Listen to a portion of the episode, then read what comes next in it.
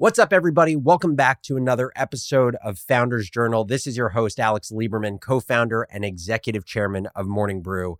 I have another very special guest episode today. My good friend, Codie Sanchez, the founder of Contrarian Thinking, a prolific content creator, and I think the first person to really popularize boring businesses like laundromat businesses and car wash businesses and ATM businesses before they became sexy over the last 12 to 18 months.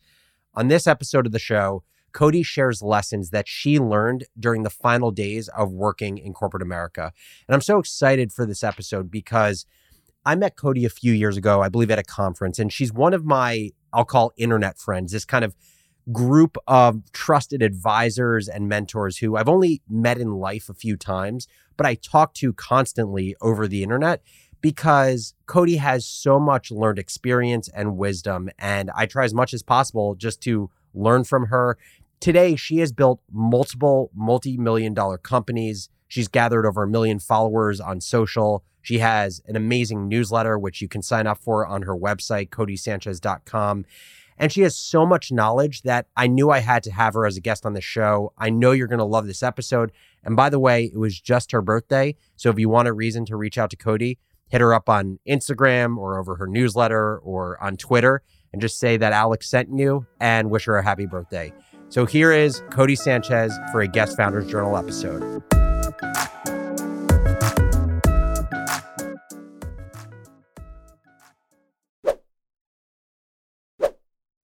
Hi, I'm Codie Sanchez, and I own a lot of boring businesses. And that might sound weird to you guys, but basically what it means is that I buy small businesses that you all use, landscaping companies, roofing companies, cleaning companies, everyday businesses, but you probably don't think much about the fact that you spend money on them every month. Now, the big boys call this private equity. And if you also didn't know, most of the richest people in the world are there through acquisitions, some version of buying and selling small companies or private equity deals. And I started doing this about 15 years ago. Today, I run a company called Contrarian Thinking, about 100 million views a month, millions of subscribers. I'm coming for you, Morning Brew, with those email list subscribers.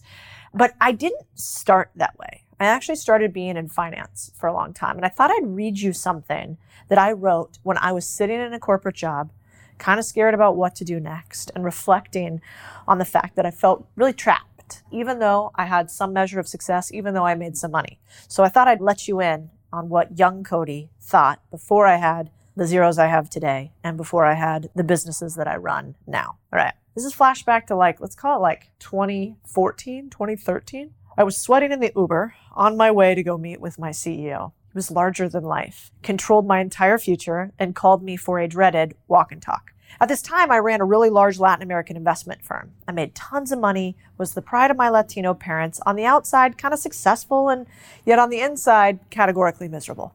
As we walked along the beautiful grounds in the Monarch Resort in Cali, he said to me, What are you really doing at the firm? I was kind of confused since we're all leading international divisions, and mine was in the lead. I was bigger than anybody else. So I tried to explain how I think the future of raising money as investors will be done online, that newsletters are really powerful, that social media builds trust. And I thought this new wave of tech would be better than steak dinners and cold calls. And he kind of just shakes his head and said, uh, Here, Codie, we get rich quietly. We build the we, not the me. And you either get on board or you get off the boat. That was basically an ultimatum, you know, play his game or pound sand. Now, was that fair? I mean, I didn't think so at the time, but a line was drawn and I had to decide. Do I want to keep playing with borrowed chips or go buy my own? I jumped off the boat and learned how to swim. I didn't do it immediately. I wish I did. It still took me a while. I was still scared before I did it, but I eventually jumped. And if I have one regret, it's that I didn't do it sooner. Now, in retrospect, it was the best thing that ever happened to me. I've been investing for years. I had cash. I had other businesses, but I'm so scared of risk and failing that I never would have built the quote unquote empire that I have now if I hadn't jumped back then. And let's be honest, I didn't jump. I got pushed. So, not three weeks later, I flew out to the headquarters, put in my two weeks' notice, handed over my computer, said goodbye to zeros, and I had built up this really big business. And the worst part of it that I'll never forget is despite that, I took nothing with me no severance, no equity, no clients, no assets. Tail between my legs, I swore I'd never do that again. I went to another firm and I had to build it all from scratch again. So I finally started my own holding company. I took control of my future and, and I built a boat that I had room for others in. This got me thinking about something yesterday when I was giving a speech actually with Tony Robbins and Dean Graziosi, which is that sometimes a no is the only way to get to your yes. And as a young person, I didn't realize that. It was mostly just, I was pissed. And I was pissed that somebody could tell me, no, you should do it this way. That's not right, Codie. And then I realized that there's actually real power in that. Now we use the word at contrarian thinking unemployable. And the idea is that you become so strong willed, so relentless, so focused that you become unemployable, that you can't work for somebody else because most companies don't run at the speed of the fast. They run at the speed of the slowest. And if you are one of those really fast humans, it's tough to pull others along with you the whole time, especially when you don't have skin in the game. And I think hitting that hard wall is the only way to realize, oh, we're going in the wrong direction. And so I guess if anybody's listening to this right now, that would be the advice that I'd give you. Like there's probably somewhere in your life right now where you know you're not doing exactly the right thing. You know you should probably make a pivot, a turn, a change, a jump, but it's too scary and you're not sure which is the right direction. And I'm not that woo woo, although I do live in Austin now. Um, I think that realizing that sometimes the universe, it doesn't really have your back. That's like a what, a Gabby Bernsteinism. It will push you to the thing that you say that you want, whatever that thing is. And so it'll kind of test you and tease you. And that's what it did to me many, many times. The other thing I thought I'd talk about today, since Alex gave me this space, and Alex is a, a homie and a great guy, is um, I've built up a bunch of companies now. You know, that company at First Trust, you know, we were almost a billion dollars in assets under management when I left, just my division. The company itself is, I don't know, hundreds of billions of dollars or something. And there's a bunch of things that I wish that people would have told me when I first started building that are not PC, that people won't tell you, that society doesn't normalize. And I pulled 18 of them, but let's just go through a few that I think might help you if you're also on the journey of building. And the first one is when you're building, it gets lonely. Choose growth over company. The 1% is a small percentage for a reason. It's because most people want the things that are there, but they do not want to do the things that they must to get there. I found that my circle got a lot smaller and that people in my life, even people like my parents or some of my closest friends, struggle with the fact that on a Friday night, I'd rather be reviewing a pitch deck. I'd rather be doing an email than going out. And I have been like that way for a long time. Maybe you guys have been too. And so realizing that most people aren't just going to come along with you and you got to get in a room with a bunch of people that get that. And if you're not in that room, that's the most important change you can make. I mean, we did another like kind of viral video on my Instagram at Codie Sanchez, and it was basically this research showing that if you sit next to top performers, they increase your performance by on average 15%, as evidenced by a big study across multiple years and hundreds of employees. And if you sit next to an underperformer, they decrease your performance by 30%. So that person sitting next to you saying, Hey, you know, when are you going to be done? Why don't we go do this instead? If your biggest goal is something unusually hard to attain, you can't have those people sitting next to you asking you, Are you done yet? Are you done yet? Are you done yet? Have you ever been in a car with a two year old on a road trip you've had them in the back and that's what they say? They start chanting, Are we there yet? Are we there yet? What does that usually do? Drains energy, makes you anxious. It's the same thing with the humans that you surround yourself with. Wake up, check your bank account. We talk this one a lot. I have a saying, which is money is a cruel mistress. And if you don't pay attention to her, she'll leave you for somebody who does. And the only way I think to get that mistress of money to stay with you is that you have to pay attention to her. It doesn't mean that you have to place importance on her or that has to be your main driver, but giving her a little nod uh, once a day, once a week, I think is super important for those of you that really want to grow. This one was interesting too. I think I said something along the lines of waking up at 5:45 a.m. solves 99.9% of problems. To which people's response is typically something like, must be nice if you don't have kids. Sure, if you have tons of money. Yeah, that sounds great if you don't insert XYZ excuse, which I get. I think when you see other people achieving something that feels impossible for you, our immediate reaction is self-preservation, which means if I see somebody who is up every morning at 5:30, seems well rested, seems to have a happy life, seems to also fit it all in, my immediate reaction is, well, they must be no fun. Like, the, oh, what? You just get up at every morning at 5:30, and what do you go to bed at 8:30, and you just live this routine life? It's just it's a survival mechanism, and I think the moment that you get over that survival mechanism is the moment that you realize, no, if somebody else is doing something and I get to see that, you can't be what you can't see. And so that means that I have the potential to do the same thing if somebody else is doing it. Nobody is any more special than you are, all comprised of the same bunch of meat and bones and blood. So waking up early is a cheat code. We're going to take a quick break, but more from Founders Journal when we get back.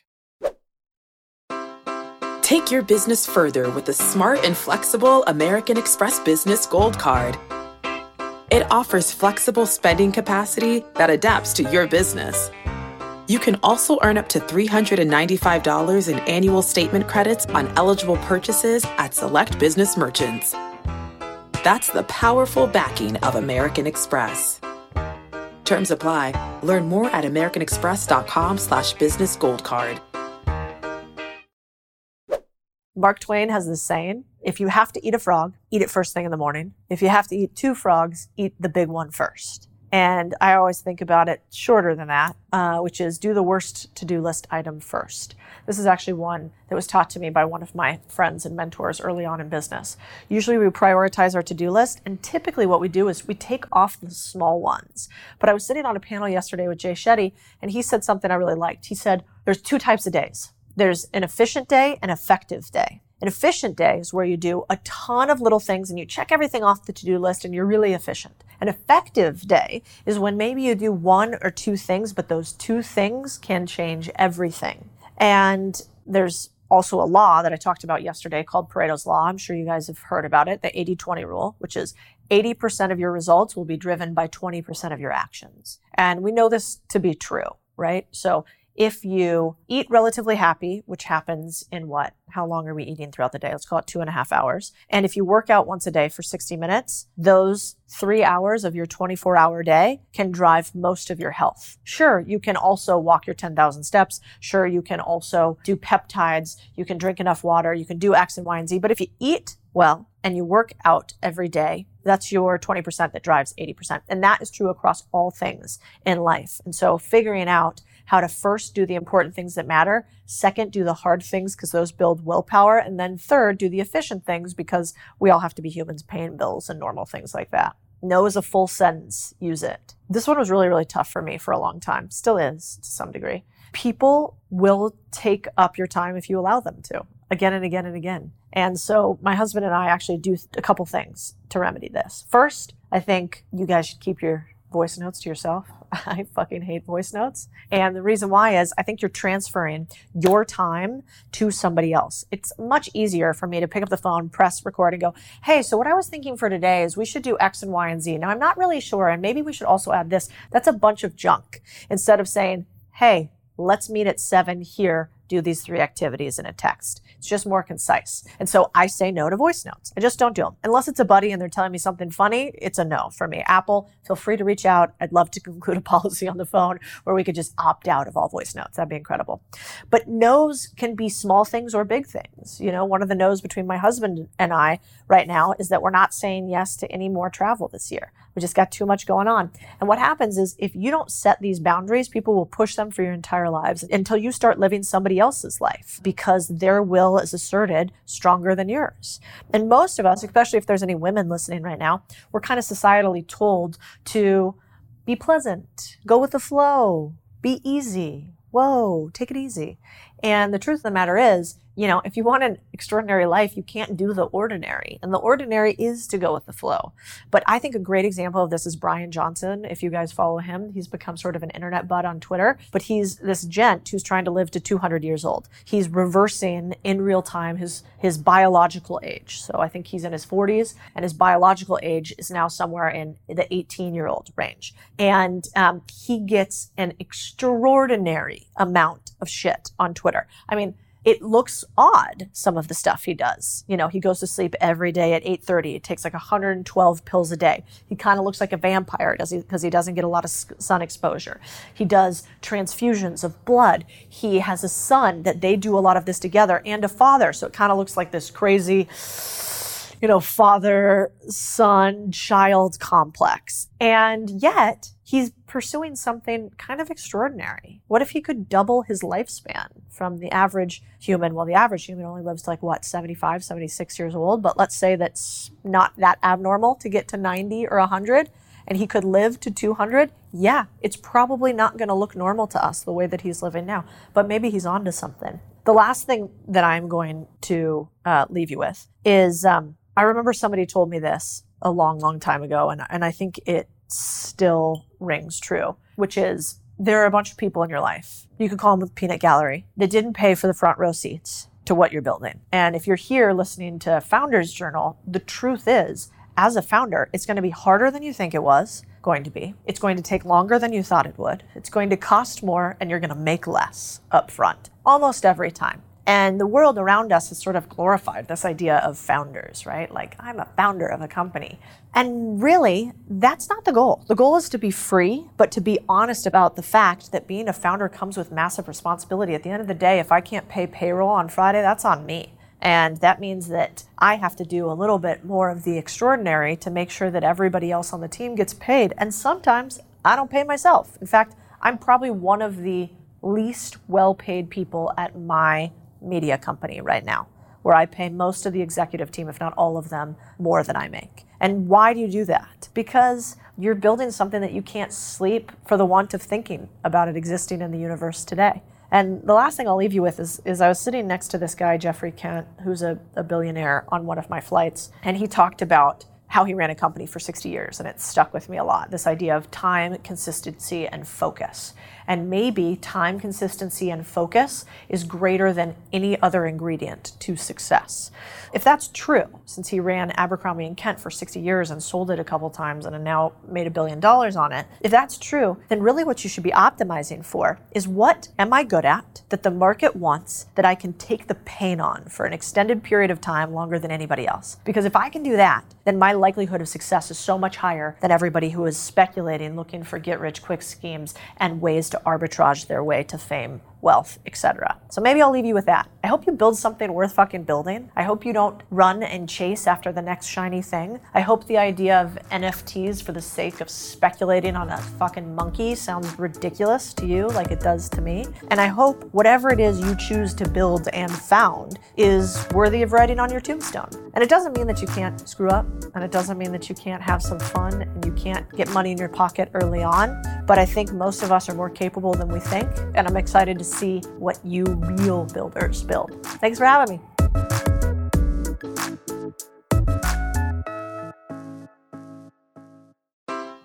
Take your business further with the smart and flexible American Express Business Gold Card. It offers flexible spending capacity that adapts to your business. You can also earn up to $395 in annual statement credits on eligible purchases at select business merchants. That's the powerful backing of American Express. Terms apply. Learn more at americanexpress.com slash business gold card.